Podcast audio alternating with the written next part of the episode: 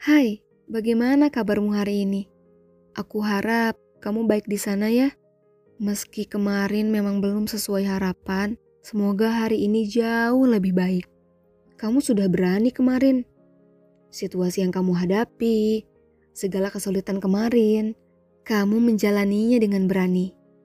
Jika kemarin terasa sulit, lalu kamu berhasil melewatinya, maka hari ini dunia berada di pihakmu apresiasi atas apa yang kamu lakukan kemarin. Namun, jika kemarin kamu belum bisa melewatinya, hari ini adalah waktunya. Kamu sudah menyiapkan segalanya kemarin. Maka, hari ini adalah saatnya untuk kamu tunjukkan siapa kamu sebenarnya. Jangan merasa tidak berguna ya. Jangan merasa kamu jauh di bawah mereka. Boleh saja kamu membandingkan diri dengan mereka tapi bukan berarti kamu harus merasa terhina. Mereka yang kamu lihat nampak sempurna, mereka yang kamu lihat memiliki semua yang kamu inginkan, bisa jadi mereka juga menginginkan apa yang kamu punya. Maka kita hanya perlu bersyukur. Bahagia di dunia bukan hanya sekedar menjadi kaya, bukan hanya sekedar menjadi cantik atau tampan bukan hanya sekedar memiliki pasangan yang sempurna. Namun, bagaimana kita mensyukuri semuanya? Kemuliaan seorang manusia bukan dari jabatan, bukan dari gelar, bukan dari seberapa banyak penghargaan yang kita dapat, tapi dari keimanan yang tidak mampu manusia lihat. Lalu, kenapa harus marah atas kritikan manusia? Kenapa gelisah ketika kita tidak menjadi yang sempurna? Kamu hanya tidak sadar. Banyak orang yang mendukungmu di belakang. Banyak orang yang mengagumimu di belakang sana. Kamu hanya jarang menoleh. Hingga kamu merasa sendiri dan sepi. Jika kamu menyerah hari ini, bukan hanya kamu yang terpuruk nantinya. Akan ada banyak orang di sekitarmu yang juga ikut bersedih terlalu dini untuk mundur. Kita adalah pemeran utama dalam hidup kita, dan tidak ada pemeran utama yang mundur juga menyerah begitu saja. Hari akan terus berjalan, tidak peduli seberapa sedih kamu kemarin, hari ini, atau esok.